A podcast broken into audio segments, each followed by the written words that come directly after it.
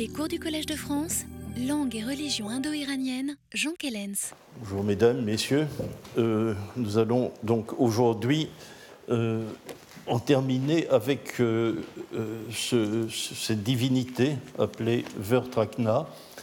Et nous avions terminé la dernière leçon en faisant remarquer que nous savons tout de même depuis maintenant une quinzaine d'années qu'il y a certes un mythe commun à l'Inde et à l'Iran, tout au moins un mythe dont nous pouvons extraire une série assez impressionnante de parallèles. Je vous le résume. Hein. Un héros, semi-dieu, semi-humain, plus ou moins divinisé. Un héros euh, qui porte l'ordinal troisième dans son nom. Trita en Inde, Traitauna en Iran, Tu, Han, Jan, pour plaire à la formulation de Calvert Watkins, il tue un dragon, serpent, ahi en indien, agi en, euh, en avestique, qui est qualifié en Inde de dasa, c'est une désignation ethnique de l'ennemi, en Iran de dahaka, les deux termes sont évidemment apparentés. Et qui présente, euh, du point de vue du rapport de pouvoir avec son adversaire, des caractéristiques identiques, de telle sorte que l'on peut faire intervenir la notion de Vertra. Mais cette notion de Vertra, de force défensive, est attribuée au héros dans le mythe iranien et euh, a naturellement fourni le nom de Vertra dans l'Inde. Cela fait beaucoup. Hein. Cela fait beaucoup. Euh, ce mythe n'avait pas été pris en considération par Benveniste et Renou, comme je vous l'avais fait remarquer, euh, parce que manquait le schéma essentiel de la libération des eaux. Or, je vous ai d'ailleurs fait remarquer la dernière fois que si le, meurtre d'Ajida Haka par Taitauna était l'un des trois mythes iraniens de conquête ou de libération des eaux, mais revu par les âges du monde, car nous y sommes. Nous y sommes. Euh, il y a des différences, bien entendu, entre le mythe iranien et le mythe indien. Euh, L'Iran ne connaît pas Indra, ne connaît pas Indra, ou il le méconnaît, ou il le rejette. Euh, d'autre part, le mythe de Traitauna, dans la représentation de l'histoire mythique iranienne, est évidemment un mythe lié à la doctrine des âges du monde. Il y a trois mythes de libération ou de conquête des eaux. Hein. Le premier mythe, c'est le sacrifice archétypique des Fravachis, euh, qui empêche l'esprit mauvais, lorsqu'il attaque la création d'Ahura Mazda, euh, d'empêcher les eaux de couler et les plantes de pousser. C'est donc un mythe, de, un mythe de libération à l'envers, comme je vous le disais, euh, qui empêche une tentative d'asservissement. Hein. Euh, or, ce mythe est constitutif de la constitution du troisième âge du monde, c'est-à-dire celui du monde mobile, euh, du monde euh, matériel mobile, en mouvement. le mythe de Traitauna est un de ces mythes qui préparent la reconquête des eaux et du climat qui seront nécessaires à l'apparition du quatrième âge du monde, c'est-à-dire l'âge du le monde matériel mobile avec la religion car c'est cette reconquête du climat et des eaux qui prépare l'intervention décisive de Zarathustra, son surgissement à la surface de la Terre, apportant la religion, la Daïna. Euh, mais euh, voici donc pour nous résumer, euh, pour nous en étions là lorsque l'heure de la fin du cours a sonné la dernière fois, et nous pouvons donc établir malgré tout qu'il y a une véritable filière mythologique entre les temps indo-iraniens et euh, l'état des choses euh, dans l'Avesta iranien ou le Veda indien. Euh, maintenant, je voudrais en venir à une, au dieu Vertrakna iranien, proprement parler, car il n'intervient évidemment pas dans ce mythe. et il nous faut pour cela rappeler peut-être ce que nous avons pu établir de la, du concept avestique de Vertrakna lors, de notre, lors euh, du cours de l'an dernier. Si vous vous souvenez, je dois faire un petit rappel pratique. Comment se présente euh, le rituel du yasna hein? Euh, Le centre est occupé par les textes vieillavestiques, comme vous savez. Or, dans le rituel du yasna avec intercalation des chapitres du Visprat, euh, un chapitre du Visprat est intercalé entre chaque gata. Euh, sur le, Visprat 13 à 24, il y a 12 intercalations, parfois il y a deux chapitres, ce qui explique le nombre un peu différent. Il y a cinq gathas, mais il y a, euh, il y a 12 chapitres du Visprat intercalés. Or, ces chapitres du Visprat sont une forme de commentaire qui prend l'allure un peu déconcertante et apparemment banale euh, d'une litanie en Yazamaïdé. Nous sacrifions. Mais on s'aperçoit que les notions, les, concepts, les abstractions auxquelles on fait cette déclaration sacrificielle euh, sont des termes repris à la Gata. C'est une manière pour l'auteur de la Vesta récent, l'auteur du Visprat en l'occurrence, euh, d'attirer notre attention sur les termes qui, à, ses yeux, bien sûr, ça ne correspond pas nécessairement à la réalité du texte, pas, euh, d'attirer notre attention sur les textes, sur les mots qui comptent dans la Gatha. Voici quels sont les mots importants. Voici ce qui se passe à ce moment-là. sous la litanie en Yazamaïdé, ce que nous avons en réalité, c'est une exégèse. Hmm? C'est euh, la manière dont l'auteur du Visprat comprend le texte des Gathas, l'importance qu'il lui attribue. Or, le vingtième chapitre du Visprat est intercalé entre la dernière gata, l'avant-dernière gata, qui ne comporte qu'un chapitre, le Yasna 51, et la toute dernière gata, qui ne comprend elle aussi qu'un chapitre, le Yasna 53. Vous verrez que vous me direz, oui, oh, attention, il manque un chapitre, mais j'y viens tout de suite. 52 n'est pas. Bon, Or, c'est à ce moment, nous dit l'auteur du Visprat, entre la Gata du Yasna 51, la Gata euh, Vohukshatra et la Gata Vaishto Ishti, le Yasna 53, que se produit cet événement décisif qui est le Vertrakna. C'est là, dans l'interstice entre ces deux gathas, qu'a lieu le Vertrakna. Euh, or, qu'y a-t-il entre les deux gathas en réalité? Il y a deux choses, ce qui perturbe un peu, un peu le tableau. Il y a une insertion récente, euh, qui est un texte consacré à la déesse Ashi. C'est notre Yasna 52. Mais il y a autre chose aussi. Il y a autre chose euh, qu'il faut bien se représenter, puisque notre texte n'est pas un livre, c'est un récitatif liturgique. Nous devons tenir compte des euh, caractéristiques du récitatif liturgique. Ce que nous trouvons aussi entre les deux gathas, c'est la répétition du Yasna Haptankaiti, le deuxième Yasna Haptankaiti, qui est qui est récité entièrement et le dit avec une beauté particulière euh, à ce moment du rituel. Euh, euh, donc une seconde récitation du Yasna Haptankaiti, c'est un détail ancien, puisque cette seconde récitation porte un nom avestique, c'est le Yasna Haptankaiti Apara, Apara, de la fin, pas celui du début. Donc c'est un trait de rituel ancien. Bien, alors voilà ce qu'est le Vertrakna pour l'auteur du Visprat. C'est au fond à la fin de la récitation des gathas, pas dans les derniers, dans, dans, la fin des, des Stauta Yesnia, mais à la fin de la récitation des gathas, l'événement se produit. Quand on récite le second Yasna Haptankaiti. Alors, euh, nous pouvons déclarer autre chose. Indra et Vertrahan, ils brisent l'obstacle. Euh, il arrive aux dieux masdéens, aux dieux avestiques eux aussi, d'être Vertrajan. Or, euh, Benveniste en avait fait dans Vertra Vertrakna la liste, euh, nous l'avions examiné ensemble. Euh, qui sont les entités, les notions, les divinités Vertrajan selon, selon l'Avesta récent Eh bien, je crois en vertu de la métaphore, en vertu de la métaphore le vent, Vata. Vata a pour épithète quasi usuel Vertrajan. Peut-être parce que simplement dans le domaine de la mythopoésie, le vent, ce qui nous donne la meilleure illustration concrète de ce qu'est euh, le fait de se débarrasser de l'obstacle, peut-être. Bien. Euh, alors, en fonction de la mythologie héritée, oui, nous venons de le voir, Traitauna et Vertrajan. Traitauna et Vertrajan. Et puis, nous avons un complexe, un complexe de divinité. Euh, nous en avions parlé la dernière fois, je vous rappelle, mais je vous établis ici le contexte dans ses rapports avec Vertrakna.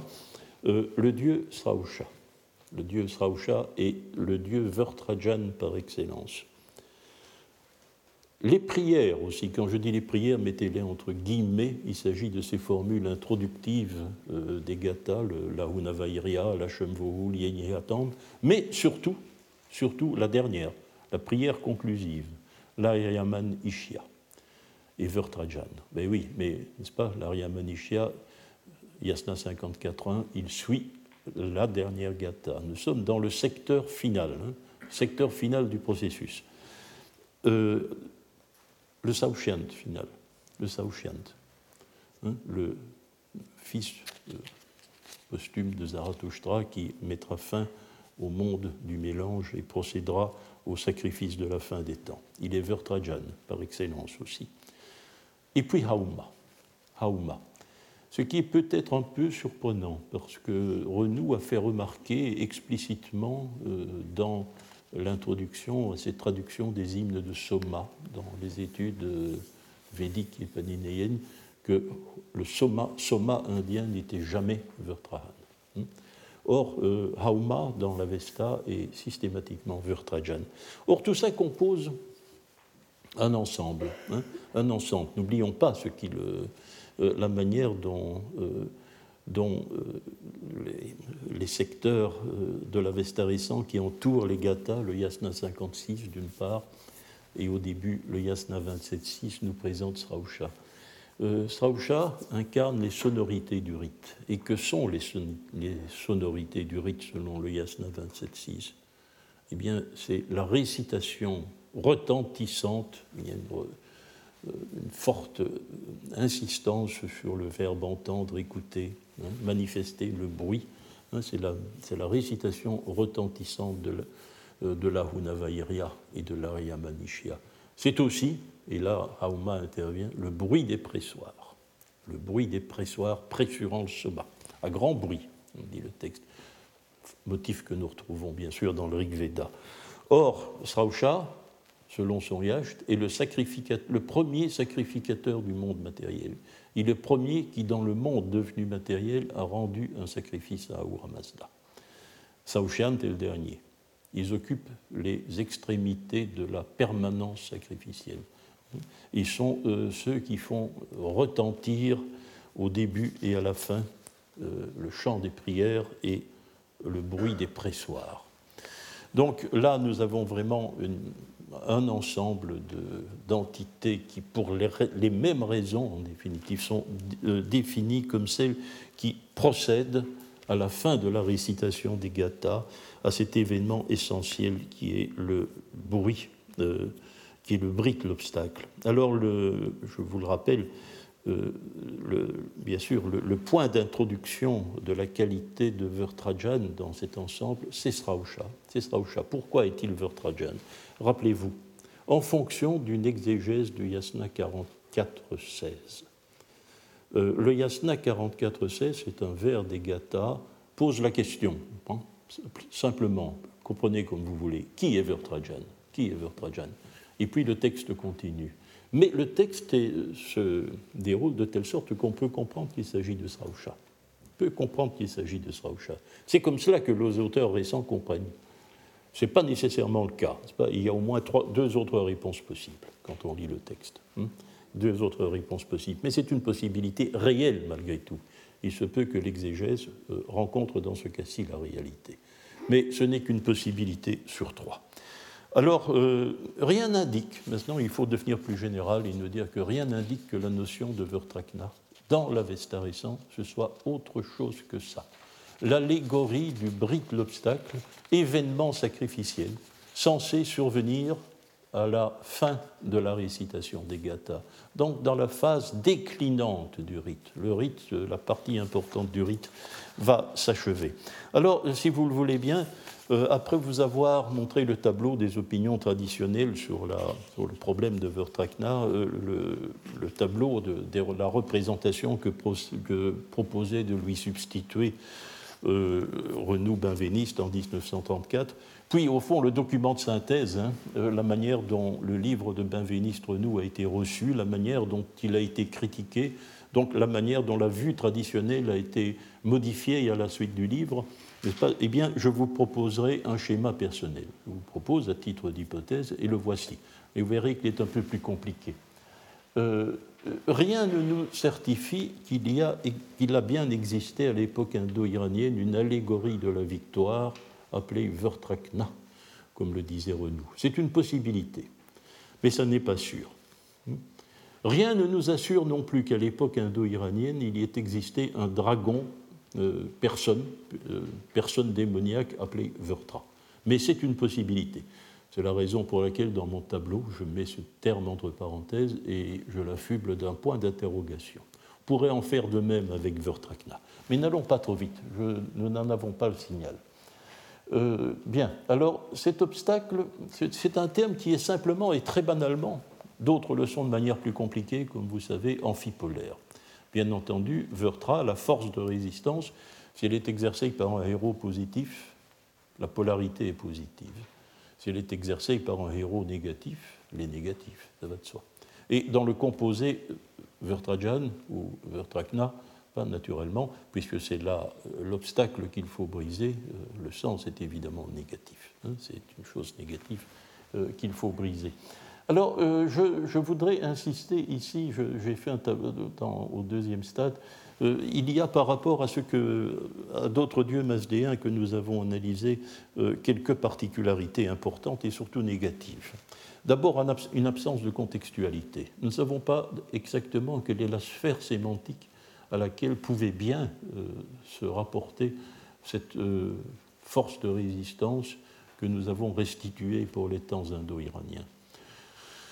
Euh, je peux rien faire. Pour, les autres, pour les autres dieux masdéens ancrés dans la terminologie indo-iranienne, comme les Fravachis que nous avons étudiés il y a deux ans, comme Saosha, comme Hachi, c'est clair, n'est-ce pas? C'est clair la, la contextualité, celle du rituel. Ce sont des entités rituelles. Hein, les Fravachis, bon, euh, oui, euh, le verbe var, choisir, c'est très vaste, mais il est contextualisé. Nous savons que c'est le choix de la cible sacrificielle et de façon réversible l'agréation des officiants par la cible sacrificielle, par les dieux. Hein. Donc là, il y a une contextualisation qui fait qu'on ne parle pas de n'importe quel choix. Euh, Narten l'avait euh, fait remarquer de manière plutôt critique, faisant remarquer que nous devons nous méfier, n'est-ce pas, d'interpréter tous les termes euh, des, des, textes liturgiques, védiques et avestiques que nous possédons par la contextualité rituelle nécessairement. Moi, je crois qu'on n'y échappe pas, tout simplement parce que nous avons simplement et uniquement des textes liturgiques. Je ne vois pas comment nous pouvons en sortir. Nous n'avons pas la possibilité théorique d'échapper à ce circuit-là. Euh, pour les Fravachis, c'est vrai. C'est vrai pour Srausha. Hein. Il incarne les sonorités du rite, hein, euh, le, le, chant des prières et le bruit des pressoirs qui pressurent le hauma c'est aussi une contextualité euh, sacrificielle. C'est vrai aussi d'Achi, oui, c'est la déesse du circuit départ-arrivée. Oui, mais euh, ce, départ arrivé, c'est le dos d'Es sacrificiel. C'est cela aussi qu'elle incarne. Donc la contextualité rituelle euh, est évidente pour les autres divinités. Pour Vertrakna, non. Nous n'avons pas euh, de traces indo-iraniennes de cela, tout simplement parce que les deux domaines indiens et iraniens sont trop différents. Et c'est pour cela qu'à l'autre bout du tableau, j'ai noté que nous ne pouvons pas restituer de manière commune une coloration ritualiste de la notion de Vertrakna pouvons pas. Dès lors, si elle est présente dans la tradition avestique, on, peut le supposer, on peut en faire l'hypothèse, on peut le postuler, mais on le fera sans aucune certitude, et c'est la raison pour laquelle, euh, vous voyez, euh, j'ai mis une filiation, certes, mais en pointillé et euh, marqué du point d'interrogation. Si Vertrakna avait à l'époque de la indo-iranienne une conception ritualiste, euh, bah, nous ne le savons pas, nous ne pouvons pas le restituer. vous ferez remarquer d'ailleurs que la manière dont je vous ai exposé le concept de Vertakna, c'est la notion qui incarne la réussite du sacrifice. Hein, la notion qui incarne la réussite du sacrifice, selon l'auteur du Bisprat. Mais euh, cette notion de réussite sacrificielle, elle est connue, hein, mais elle s'exprime dans le domaine indo-iranien par des mots extrêmement différents. Euh, pour l'Indien, la situation est aussi problématique. Mais euh, la chose est claire pour les Gathas. La chose est claire pour les Gathas. Réussir le, rite, réussir le sacrifice, c'est un vieux mot indo-iranien et typiquement, il disparaîtra de l'Avesta récent. C'est la notion de rada, la réussite. Rada. Raison pour laquelle l'adjectif en ra qui correspond, ardra, euh, me paraît être le nom de l'officiant, celui qui réussit le rite. C'est le nom euh, des membres du collège sacerdotal. Mais euh, ce mot, nous le connaissons bien en indien, c'est radas. Or, réussir un sacrifice, c'est effectivement la racine rad qui est utilisée en indien, c'est arriver à la réussite finale. Mais le dérivé correspondant à la vestique rada, qui est radas, a pris un sens tout à fait différent dès le Rig Veda, il signifie la générosité. La générosité, c'est ce qu'on demande souvent à une drame manifestée. Donc la situation n'est pas claire, pas du point de vue sémantique pour exprimer cette notion de réussite sacrificielle. Mais de toute évidence, Rada, c'est un terme général. On a réussi, c'est fait, pas bien. Tandis que Vertrakna, c'est une interprétation de ce en quoi consiste la réussite. Et comme nous l'avons vu, nous avons la dernière fois euh, tenter de reconstituer toute cette filière finale qui amène finalement à ce que le sacrifice soit réussi, c'est-à-dire que l'accumulation sacrificielle produit un déséquilibre des pouvoirs entre le pouvoir d'Awar Mazda et le pouvoir d'Angramainyu. Le pouvoir d'Angramainyu de, Mazda l'emporte sur celui d'Angramainyu. Ce déséquilibre des pouvoirs permet de briser l'obstacle, Vertrakna, le fait de briser l'obstacle permet de gagner, de conquérir le prix de victoire, le Mijda. Et en quoi consiste le prix de victoire? C'est l'immortalité, l'immortalité finale, hein, l'immortalité de la résurrection. Euh, donc c'est la filière supposée par les auteurs de l'Avesta récent. Mais euh, donc, ça, cette notion de, de, réussite sacrificielle, vous voyez qu'on est mal à l'aise avec le vocabulaire indo-iranien pour reconstituer un concept commun. Alors il y a effectivement, et c'est un des très rares cas, il y a effectivement une trace de filiation mythologique, car tout de même euh, l'expression de Trita hein, est certainement présente dans la tradition avestique avec Traitauna Vertrajan qui libère les eaux en tuant le serpent et Inda Vertrahan qui libère lui aussi les eaux en tuant le serpent Vertra. Mais euh, il faut nécessairement ici aussi passer par une zone tampon dans les deux domaines, une zone tampon où les représentations sont filtrées. Hein. Du côté indien, c'est l'avènement d'Indra. L'avènement d'Indra. L'avènement d'Indra est dans la tradition indienne quelque chose d'énigmatique, n'est-ce pas? D'où sort cette divinité? Nous ne pouvons pas affirmer de façon, de façon évidente, comme on le fait malheureusement, euh, on l'a fait très longtemps, que l'Iran a rejeté ou méconnu Indra. Le problème n'est peut-être pas là. Le problème, c'est peut-être de savoir pourquoi l'Inde l'a adopté. C'est un intrus dans le panthéon indien. Et c'est un intrus qui, comme je vous l'ai fait remarquer, est une de ces divinités dont le nom n'a d'étymologie que si on le veut vraiment. Hein, car quand on euh, veut une étymologie, on la trouve. Ça ne rate pas, on la trouve toujours. Mais dans le nom d'Indra, euh, ça ne saute pas aux yeux. Hein. Il, faut, il, faut, un certain. Euh, les Indiens, d'ailleurs, eux-mêmes procédaient, ne comprenaient pas bien le nom d'Indra parce que nous avons des textes brahmaniques où l'on essaye d'expliquer euh, son nom, mais on voit bien que ça ne marche pas phonétiquement. Alors, euh, oui, oui, dit, le, bon, par exemple, on, dit l'auteur du Upanishad, son nom dérive de allumer le feu, Ind, hein, Ind, allumer le feu sacrificiel mais ça fait Inda, mais ça a été transformé en Indra parce que les dieux aiment l'ésotérisme. Alors, on déforme le nom. Mais c'est un aveu, c'est un aveu euh, d'impuissance phonétique et grammaticale, bien sûr, à expliquer le nom. Indra est pour cela un dieu nécessairement que nous ne pouvons pas attribuer nécessairement à l'époque indo-iranienne. Alors, il faut bien le dire, parce que ça, je pense que nous devons maintenant postuler l'ancienneté et la présence massive dans l'Avesta de la doctrine des âges du monde. C'est là le filtre, le filtre iranien. C'est quelque chose de postérieur à l'Avesta ancien, car il n'y a pas de doctrine des âges du monde dans les Gathas.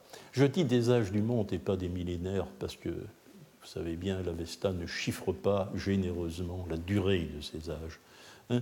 mais c'est la représentation de l'histoire du monde en quatre périodes. Plus tard, on attribuera à chacune, euh, peut-être déjà dans l'Avesta, mais ce n'est pas sûr, 3000 ans de durée.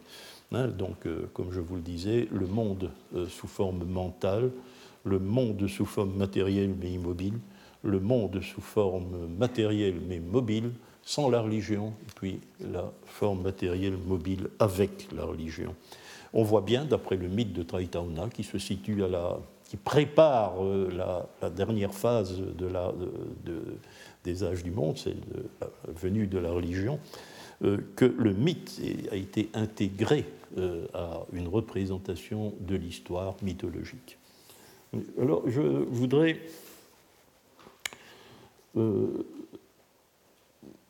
faire aussi quelques, quelques remarques sur sur ce, qui se passe ici. Euh, donc il y a une zone tampon, c'est certain. Une zone tampon où les mythes sont filtrés, hein, de part et d'autre de l'Indus, si je puis dire. Euh, mais cette doctrine des âges du monde a aussi produit une allégorie ritualiste, car rien ne nous indique que Vertrakna soit à l'origine autre chose. Euh, l'allégorie de ce bris de l'obstacle qui survient à la fin du rite c'est évidemment une allégorie liée à la représentation des âges du monde, puisque euh, naturellement chaque sacrifice le préfigure. Hein. Chaque sacrifice est censé euh, annoncer, préfigurer ce qui se passera lors du sacrifice final du Saushat. Fait que Sausha, le premier, premier sacrificateur du monde matériel, soit le dieu Vertrajan par excellence, et que cette qualité-là soit transférée euh, dans la durée euh, à l'ultime sacrifiant, le Strauchant, est évidemment clair à cet égard. Euh, si cela est correct, hein, si cela est correct, cela signifie que la théogenèse était encore possible dans le système masdéen très tardivement, alors que la doctrine avestique récente des âges du monde avait déjà été mise au point. Ça implique une longue durée de théogenèse. Ce n'est pas le cas de Srausha ou d'Ashi. Hein. Il y a théogenèse iranienne, bien entendu, mais ils sont déjà présents dans les Gathas. C'est une théogenèse beaucoup plus ancienne. Les Fravachis, avons vu que leur cas était assez curieux. Nous ne voyons pas euh, comment, bien sûr, les Fravachis prennent un rôle mythologique dès lors que dès lors que l'allégorie du choix rituel a été divinisée. À quelle époque cette divinisation a-t-elle lieu? On sait très bien qu'elle est greffée sur une spéculation sur un passage du Yasnahab Tankaiti, ça aussi, les intercalations du vice-prêtre l'attestent. L'intercalation entre Yasnahab Tankaiti a bien soin de faire remarquer que le mot Fravashi figure dans euh, texte du Tankaiti. Il y a donc une spéculation. Mais euh, les Fravachis, même si leur mythologie est liée euh, à, la théorie des âges du monde, à la doctrine des âges du monde, leur personnalité divine, pas nécessairement. Leur personnalité divine pourrait être plus ancienne. Donc, dans le cas de Vertrakna, nous avons un processus de personnification divine qui est relativement qui est relativement récente et qui implique pour la tradition masdéiste une longue possibilité, une longue période où la théogenèse restait possible. Mais la mythologie de Vertakna, comme celle des Fravachis d'ailleurs, est secondaire. Ce n'est pas une mythologie héritée. Hein, bien vu, il n'y a rien euh, qui implique cela euh, dans la tradition indienne, ni rien qui soit restituable en indo-iranien. La mythologie de Vertakna, qui est faible, je vous le disais, son, son yacht est faiblement informatif, quoique nous allons revenir à certains aspects. Hein.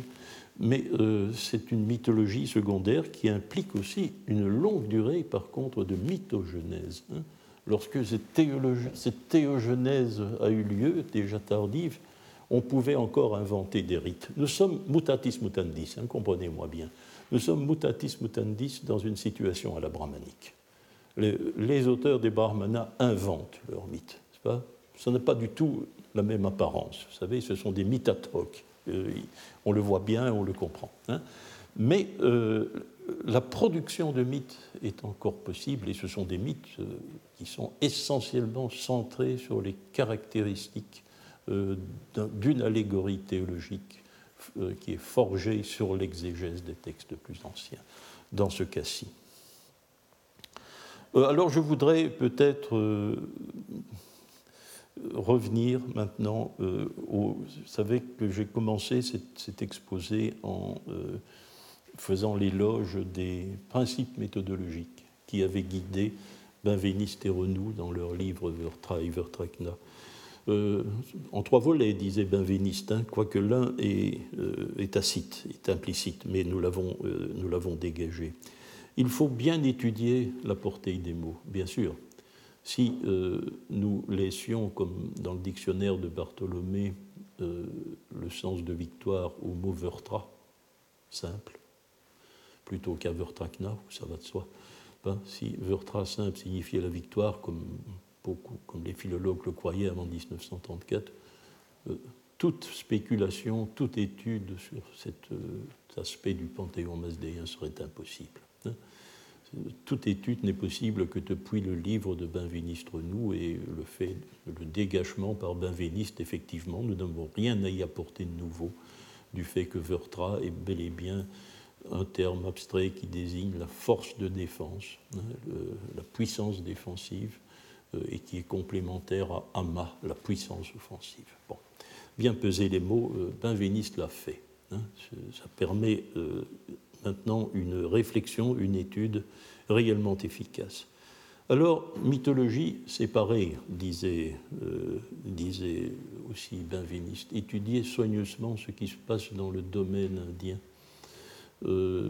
et dans le domaine iranien séparément. Hein avant mythologie comparée si on veut, conclut Benveniste, mais d'abord et avant tout mythologie séparée. Ben oui, c'est efficace, n'est-ce pas? Et je crois que nous l'avons précisé dans cet exposé parce que euh, cette séparation, elle, s'incarne hein, dans le schéma qui est là, n'est-ce pas? C'est la présence des zones tampons. Hein. c'est la présence des zones tampons euh, entre, qui modifie euh, complètement la, manière dont on peut euh, se, représenter une religion euh, indo-iranienne commune, primitive. Alors, Benveniste avait aussi, ça c'est le troisième aspect de, son, euh, de, sa méthodologie, il avait d'une manière intéressante et qui a été malheureusement extrêmement fragile, car ça ne s'est plus représenté dans nos études, il avait renversé euh, la distribution des conservatismes et des innovations, car euh, savez qu'il est euh, traditionnel de considérer que l'Iran est innovant et l'Inde conservatrice. Benveniste a renversé ce rapport en disant c'est dans ce cas-ci l'Inde qui a innové en donnant naissance à un démon Vertra et à un mythe de libération des eaux par Indra tandis que l'allégorie de la victoire, Vertrakna, est une allégorie, euh, est une allégorie ancienne et à laquelle euh, l'Iran est resté fidèle. Mais oui, euh, rapport, mais je dirais, j'irai plus loin, n'est-ce pas? Et je vous dirai sur le plan des principes, c'est aussi intéressant, sur le plan des principes, il y a des doses égales d'innovation des deux côtés chaque domaine indo-européen, dans le domaine conceptuel et dans ce domaine particulier des concepts qu'est la religion, est resté innovant. Est resté innovant. Nous voyons les innovations se traduire aussi dans ce tableau, de chaque côté. Et je dirais, on voit combien l'innovation iranienne est complexe, parce que là, nous avons une chaîne où l'on peut rattacher plusieurs choses. Pas à partir de la doctrine des âges du monde, on crée des allégories, des allégories divines. Et les, allégories divines vont s'enrober d'une nouvelle mythologie. Il y a euh, ainsi une véritable... ces domaines particuliers restent productifs. Ils ne s'expliquent pas nécessairement toujours par la fidélité au passé. Euh, c'est pas cette idée qu'il y a dans les, vieux textes euh, indien ou iranien, une, toujours une représentation qui peut-être même remonte euh, aux, temps indo-européens, et je pense une illusion créée par euh, le bel outil efficace et performant qui a été la grammaire comparée des langues indo-européennes. Il était tellement possible de, faire des comparaisons, et des comparaisons tellement précises, tellement fidèles, qui se traduisent en termes mathématiques qu'il était tentant d'opérer de la sorte dans le domaine des représentations conceptuelles. C'est à cela que Dumézil s'est attaché. Hein. c'est à cela que Dumézil s'est attaché. Et peut-être que la situation euh, aussi, est devenue encore peut-être plus prégnante euh, du fait que dans la grammaire comparée euh, dans les, dernières années du XXe siècle, c'est aussi étendu à un autre aspect linguistique qui n'est plus strictement l'étude de la langue, mais qui est l'étude des formules littéraires, ce à quoi s'est appliqué euh, Calvert Watkins, hein, qui est un grand partisan aussi du conservatisme littéraire et représentatif euh, indo-iranien. Il est représenté chez nous à Paris, bien sûr, par Françoise Bader, mais avec une position euh, beaucoup plus, beaucoup plus nuancée sur les possibilités d'innovation dans chaque domaine particulier. Et euh, euh, cette, possibilité de toujours porter les faits en comparaison, avec beaucoup d'efficacité, beaucoup de précision, beaucoup de rigueur scientifique, a peut-être contribué à euh, effacer le caractère innovant des représentations conceptuelles dans les textes, dans nos textes anciens de, de l'Inde et de l'Iran. Alors je voudrais plaider finalement pour que nous en revenions euh, à la modestie et au scepticisme d'Antoine Meillet en 1908. Ce qu'il avait dégagé dans, pour le domaine indo-européen s'applique même au domaine plus restreint et beaucoup plus compact hein, et beaucoup plus, euh, beaucoup plus soudé euh, de l'indo-iranien. entre un panthéon védique et un panthéon avestique, il n'y a pratiquement rien en commun. Euh, après avoir fait, un, je veux dire, un petit nettoyage, hein, euh, nous sommes arrivés, je vous, je vous le rappelle, à isoler euh, trois divinités communes, trois divinités communes, hein, Mitra, Vayu et Apamnapat, dont les destins sont d'ailleurs considérablement, diffèrent considérablement. Alors, il ne faut pas donc s'étonner de cette situation-là. Euh, et cela parce que simplement la capacité d'innovation est restée intacte dans, dans tous les domaines. Euh, je voudrais maintenant en venir, euh, pour, terminer, pour terminer avec la personne, la personne de, de Vertrakna, avec la personnalité de Vertrakna euh, je voudrais euh, faire quelques remarques complémentaires et euh, qui sont une sorte de petites études corollaires à sa personnalité. comme beaucoup de dieux masdéens, Vertakna est la figure centrale d'une équipe. Hein. C'est le capitaine d'équipe. Et il s'entoure d'un certain nombre d'acolytes. Il en a deux préférentiellement. Parfois le vent, hein, qui est sa représentation métaphorique, mais laissons-le. Euh, il y a Ama. Ah oui, c'est la notion complémentaire. C'est la, euh, force offensive. Donc, briser la défense de l'adversaire se combine en équipe avec euh, la puissance offensive. Ama. C'est très clair. Nous sommes donc dans, dans, le domaine, bien sûr, disons, dit guerrier, mais ça, je vais y revenir. Et puis alors, il y a une autre entité qui est les féminines et qui, a, qui a une épithète permanente c'est la déesse Uparatat. Uparatat. Et elle est qualifiée systématiquement, c'est quasi un second nom, de Vanainti, participe présent de la racine van qui signifie effectivement vaincre. Alors tout paraît bien clair, bien net, euh, bien logique. La supériorité victorieuse. La supériorité victorieuse. Oui, ce n'est pas si net ni si logique, car euh, linguistiquement, c'est clair, c'est un terme lisible, comme souvent les, noms des divinités masdéennes. Euh, c'est un dérivé abstrait en tat. C'est un suffixe secondaire. Un suffixe secondaire qui crée des, abstractions féminines sur un adjectif upara. Or, upara existe, c'est le sanskrit aussi, hein, les deux mots sont restés tout à fait, tout à fait semblables. Upara est un dérivé adjectif en ra formé sur la préposition ou pas. Oui. C'est ici que le, sens de, que le sens de supériorité devient moins normal. Car ou pas indique la contiguïté. Ça se dit de quelque chose qui est ou pas d'autre chose, ça veut dire qu'il le touche. Il est au contact. Il est au contact. Ou alors, il le touche, mais dans une position bien particulière. Il vient derrière, lui, colodo. Hein Donc après. Euh, ce sont les deux, les deux possibilités de sens que nous pouvons répertorier. Alors que serait-il passé? Pourquoi dire la supériorité?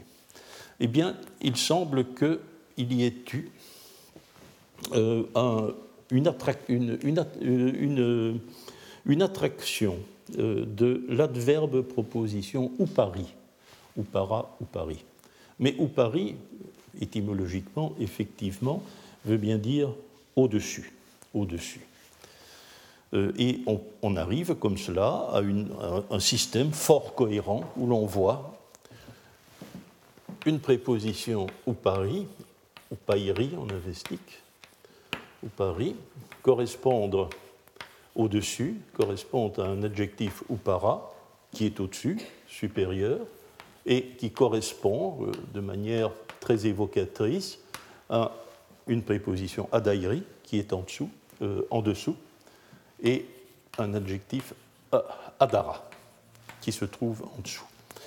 Alors, on a pensé que ce changement de sens de upara, passant de contigu à supérieur, n'était pas propre à la vestique. On a euh, proposé de donner ce sens à quatre attestations du Upara védique. Et il est euh, très intéressant et utile d'ailleurs de relever d'emblée euh, que c'est un indianiste particulièrement familiarisé avec les données avestiques qui a fait cette hypothèse, puisqu'il s'agit de Karl Friedrich Geltner, l'éditeur de l'Avesta. Bon, les, je, ne crois pas qu'il soit intéressant que nous analysions ensemble deux de ces exemples, parce que Renou a fait remarquer que oui, bien peut-être, mais que ces contextes ne sont pas suffisamment significatifs et que dans tous les cas, on pouvait s'en tenir à proche. Mais il y a deux exemples qui sont extrêmement intéressants. C'est une, attestation de Uparatat, deux attestations de Uparatat, le même mot qu'en avestique dans les textes védiques. Les deux attestations sont au locatif, Uparatati. Uparatati. La première, les vaches, les vaches meuglent, elles incantent le soleil, elles crient vers le soleil. Svaranti, du bruit. Elles incantent le soleil, Suryam. Ou paratati, locatif. Et puis, euh, une, nouvelle, euh, une nouvelle précision de temps. Au soir et au matin. Au soir et au matin ça fait allusion effectivement à cet énervement des vaches que l'on peut observer pas, à l'aurore et au crépuscule. Bon, euh, alors comment comprendre Uparatati? Elles incantent le soleil au soir et au matin. Locatif singulier d'Uparatat. Euh, cet, exemple a laissé perplexe à peu près tous les indianistes. Et alors, euh, euh, Geltner comprenait Uparatati, qui est pourtant bien un locatif singulier nominal, euh, comme une préposition. Il lui accordait une fonction de préposition, où il disait bien euh, elles vont derrière le soleil, euh, derrière, hinter der Sonne, traduit-il. Et Renou, perplexe lui aussi, donne une traduction non commentée, où il traduit ou para, il comprend que oui, c'est la position supérieure du soleil, donc il traduit au zénith, au soir et au matin.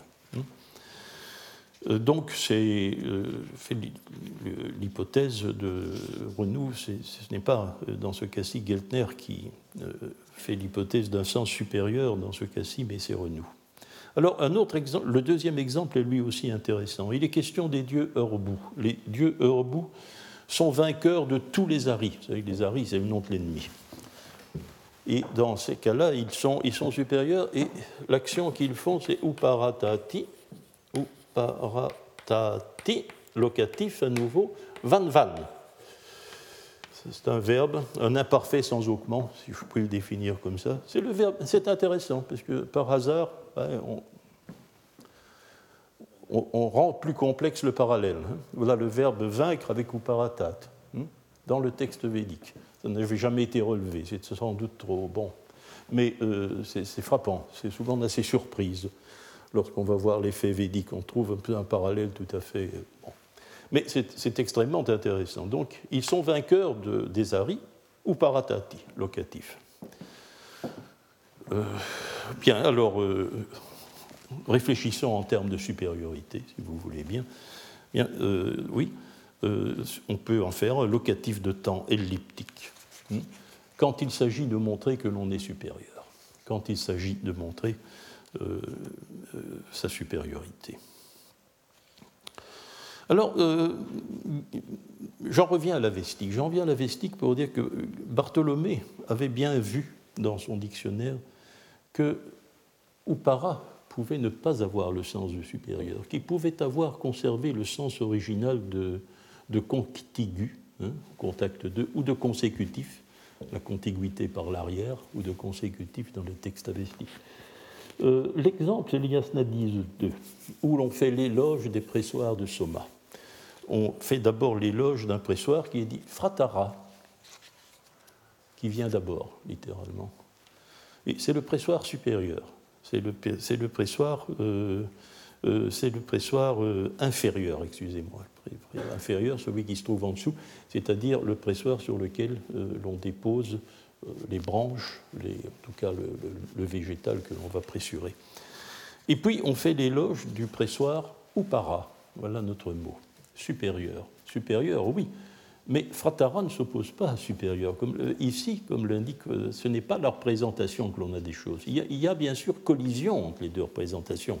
Un, pressoir inférieur où l'on dépose le végétal, un pressoir supérieur que l'on va abattre sur lui, comme dit le texte, hein, avec toute la force d'un homme, hein, pour, euh, pour, bien sûr faire jaillir le colostrum de la plante. Bon, euh, mais comme le fait remarquer Bartholomé, la représentation des choses, si elle équivaut à cela pour le point de vue du sens, c'est une autre chose. Le pressoir est dit fratara parce que c'est celui dont on se sert d'abord. On met d'abord les branches. Et l'autre est dit upara, il est consécutif, celui qui vient ensuite, parce que c'est celui ensuite que l'on actionne euh, pour pressurer le végétal. Alors je m'étais demandé il y a quelques années, ça remonte il y a quelques années, euh, j'avais pour un volume de mélange quelqu'un dont je ne citerai pas le nom pour ne pas qu'il sache qu'on lui prépare un volume de mélange. Moi, je le lui prépare depuis dix ans, c'est bien long. Et euh, j'avais donc, il y a dix ans, euh, proposé d'interpréter Uparatat bah, par son sens original. Et je m'étais demandé si, dans le contexte guerrier, qui est tout de même celui du yacht de, de en général, il ne s'agirait pas de Bon, Vertrakna brise la défense de l'adversaire. Puis, euh, quand la défense de l'adversaire est brisée, est-ce que ça ne voudrait pas dire au contact Est-ce que ça ne voudrait pas dire le corps à corps? Bon, donc euh, cette interprétation est toute simple. Elle, simplement, elle se fonde sur le sens étymologique, en, euh, restaurant partout le sens, le sens euh, le, sens original et étymologique. Je vous ferai remarquer que ça convient pas mal d'ailleurs hein, aux exemples védiques. Les Urbus euh, ont vaincu les Aris dans le corps à corps, ou paratat locatif. Les vaches meuglent en direction du soleil euh, le soir et le matin quand il est au contact de la terre. Hein, au moment où le soleil est au contact de la Terre, c'est-à-dire à, l'aurore et au crépuscule. Donc la représentation peut bien fonctionner. Je suis content tout de même que cet article n'est pas paru, parce que ça ne me satisfait pas. Euh, ça ne me satisfait plus parce que, euh, bon, j'ai fait, je me suis laissé aller, je me suis rendu coupable moi aussi de ce que j'ai reproché d'ailleurs Ben Vénistre nous, hein, c'est de, faire de l'art militaire de cabinet. Euh, je ne sais pas du tout s'il y a une représentation de tactique militaire aussi ferme, on brise la défense, puis on passe au corps à corps, etc.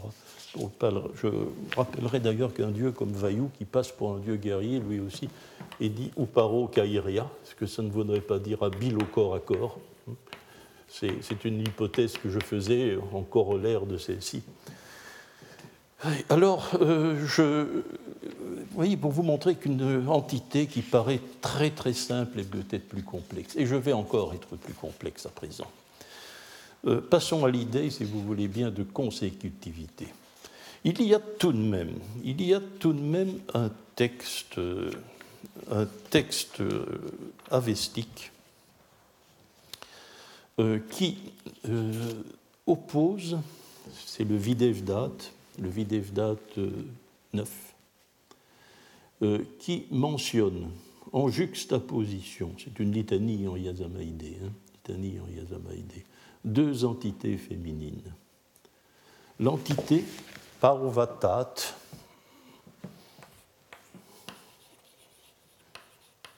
Parvatat, formation est la même qu'Uparatat, mais sur Purva, premier, ou du début. Donc, c'est l'allégorie qui incarne le fait de venir d'abord, d'être la première, hein, d'être le premier. Et puis, tout de suite, en contiguïté ou paratat. Alors, cela paraît tout de même former complément. Hein, ce qui vient d'abord, ce qui vient ensuite.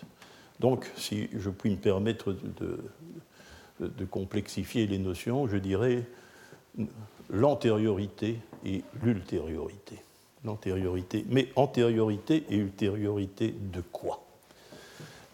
Eh bien, euh, nous avons tout de même des indices dans l'Avesta ancien. N'oubliez pas que le Visprat est une forme de commentaire des Gathas, comme je vous le disais tout, tantôt. Or, le Yasna, le Yasna 33-14, c'est la dernière strophe de l'avant-dernier chapitre de la première Gatha euh, dit que viennent d'abord, que la priorité, la priorité pour Vatat, par Vatatum, et en apposition, consiste en ratam. C'est un accusatif singulier, parce que pour vatatum est un accusatif, mais c'est euh, l'accusatif d'un mot rata, qui désigne euh, la générosité vraiment dispendieuse. Hein. C'est l'extrême générosité, ce qui se présente parfois dans le rite. Ra, c'est donné, mais c'est donné avec une, à profusion. Donc, euh, ce qui vient d'abord, c'est euh, la générosité dispendieuse, c'est la parvatat, c'est l'antériorité. Et alors le yasna 37.2, cela c'est le yasna haptankaiti. Yasna 37.2, c'est la partie proprement yasna. L'on va sacrifier d'abord dans euh, l'énumération du yasna haptankaiti à Ahura Mazda. Et on lui sacrifie, comme toujours, au moyen de l'instrumental dans la réaction de, de Yaz, hein, Yasnanom pauruatata. Bien, comprenez si vous voulez, mais moi je ne comprends a priori pas bien. Avec l'antériorité des sacrifices, au moyen de l'antériorité, de la priorité des sacrifices.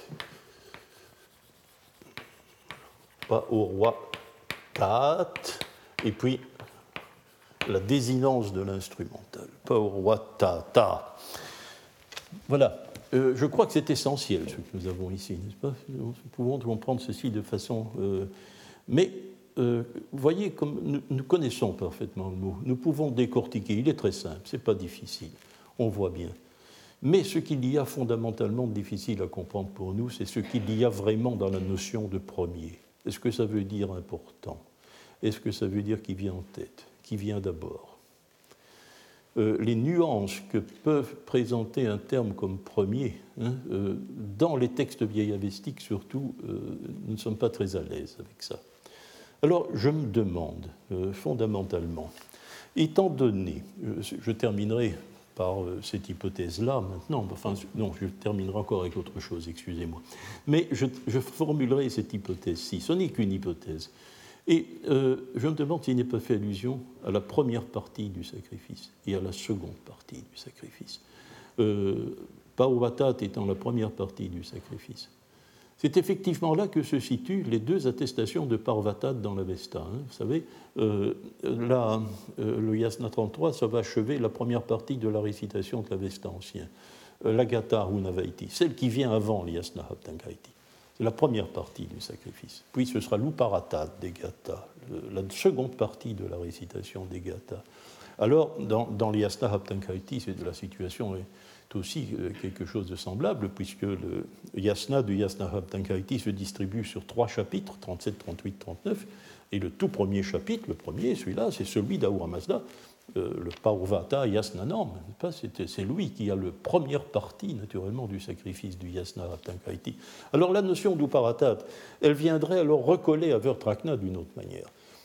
euh, Vertrakna, le dieu euh, de l'interstice entre les Yasna 51 et 53, a pour acolyte, évidemment, la déesse qui incarne la phase cruciale du rite, sa deuxième partie, sa fin, euh, la seconde partie du rite, marquée par la deuxième récitation du Yasna Haptankaiti. Bon, alors je reviens à une chose pour terminer cet examen. on a aussi beaucoup euh, discuter de la possibilité du dieu Vertrakna de prendre des formes diverses. C'est un dieu à avatar, un dieu qui prend les formes d'autre chose. On parle des avatars de Vertrakna, ce qui permet de faire des, comparaisons, mais extrêmement vagues, avec certaines réalités euh, indiennes, n'est-ce pas? Bien sûr, euh, les avatars de Vishnu, tout le monde connaît, mais c'est très vague. Bon, Vertrakna n'est pas Vishnu. On peut faire aussi, puisque nous sommes dans un contexte, euh, Benveniste l'a fait d'ailleurs, et Renaud Benveniste l'ont fait, euh, n'est-ce pas Nous sommes dans le contexte de, combat d'Indra contre Vertra. Or, euh, l'hymne qui raconte avec le plus de précision, Rig Veda 1.33, le combat entre Indra et Vertra, explique, laisse percevoir, la team l'a très bien montré, que c'est un combat de sortilège en partie un combat de sortilège. Les adversaires se métamorphosent pour euh, euh, perturber l'autre. Hein. Euh, ainsi, on dit Indra, Indra, toi qui es un seul dieu, Iko Devo, tu es un seul dieu, bah, tu es devenu aussi nombreux que les cheveux sur la tête. Bon, ils se démultiplient, pas, pour perturber l'adversaire, etc. Bien. Et on voit à peu près quelque chose, comme je l'ai dit, quand on a une idée avec euh, le combat entre Merlin l'Enchanteur dans Merlin l'Enchanteur de Disney, n'est-ce pas, où le combat entre les autres sorciers prennent cette forme-là. Or, le combat d'Indra contre Vertra, c'est ça en partie, Combat de sortilège, métamorphose des adversaires. On a dit, bon, il y a peut-être de ça dans Vertrakna. Mais euh, que se passe-t-il dans le yacht de Vertrakna? C'est là peut-être la petite information que nous avons. On nous dit, la première fois euh, que le Vertrakna est venu en char, il vient en char, hein, euh, à Zarathustra, il avait la forme de ceci, il avait la forme de cela. Alors il prend dix formes successives. La première, c'est le vent, sa représentation métaphorique. Et puis, toutes les euh, incarnations, pour entre guillemets suivantes, sont les mêmes. Ce sont celles d'un animal mâle et qui manifeste d'une certaine façon sa puissance sexuelle et fécondante. Le taureau, le cheval, le chameau, le sanglier, l'homme de 15 ans, 15 ans, l'âge de la nubilité, hein. l'autour, c'est ce, cet oiseau de proie dont nous parlions, le bélier, le bouc, et puis finalement, dépourvu de tout l'homme, un homme, mais qui ne manifeste plus spécialement la, sexualité ou la forme fécondante, mais plutôt une sorte de forme euh, glorieuse. Hein. Alors, euh, ces différentes, est-ce que ce sont des formes prises par Vertrakna hein ben, Je crois qu'il s'agit, euh, bon, le premier Vertrakna, cela veut dire la première fois que Zarathustra, procédant au sacrifice, a atteint le Vertrakna, entre le Yasna 51 et 53, eh bien, euh, ce Vertrakna, ce brite l'obstacle, la réussite de son sacrifice s'est matérialisée sous la forme de. Ce que l'on observe ici, c'est une sorte de zoogenèse. Hein des premiers sacrifices de, euh, de Zarathustra, l'ultime, l'ultime forme matérielle euh, prise par Vertrakna est celle d'un homme, mais cela, c'est certainement, peut-être, faut pas y réfléchir, n'est-ce pas, la forme finale du corps ressuscité cet homme, curieusement. L'homme vient deux fois. Hein. D'abord sous, sa forme de l'homme en tant que, nubile qui va se marier, qui va avoir des enfants, qui va prendre en charge les rites domestiques d'abord, et puis il revient à la fin sous une autre forme qui est, elle, dépouillée de tout contexte de tout contexte de fécondité. Alors on pourrait voir les, on peut voir les choses autrement. on peut voir, c'est pas tellement un Dieu capable de prendre les formes les plus diverses. Non, c'est une abstraction qui se matérialise sous une certaine forme lorsque un personnage d'exception, hein, qui joue son rôle lui aussi dans la grande mythologie masdéenne, Zarathustra, a procédé à ses dix premiers sacrifices. Alors voilà pour Vertrakna. J'ai voulu vous montrer, bien sûr, euh, le cas d'une divinité, euh, qui, est une divinité euh, qui est une divinité nouvelle aussi, c'est une divinité naissante, qui est de date beaucoup plus récente, semble-t-il, parce que plus liée à une exégèse tardive des gathas que Sausha, Ashi ou les Fravashi. Alors, il faudra bien, puisque nous euh, disions, parce que c'est important, nous avions fait avec Apam-Napat un autre cas, je me réserve de faire l'exposé de la semaine prochaine. Il faudra que nous disions tout de même un mot de peut-être ce dieu le plus énigmatique du Panthéon qui est Mitra. Hein, euh, divinité qui survit, comme Apam-Napat, comme Vayu, mais euh, il faudra dire un mot de sa problématique dans, dans la Vesta quelques réflexions à cet usage. Je vous remercie de votre attention. Retrouvez tous les contenus du Collège de France sur www.colège-2-france.fr.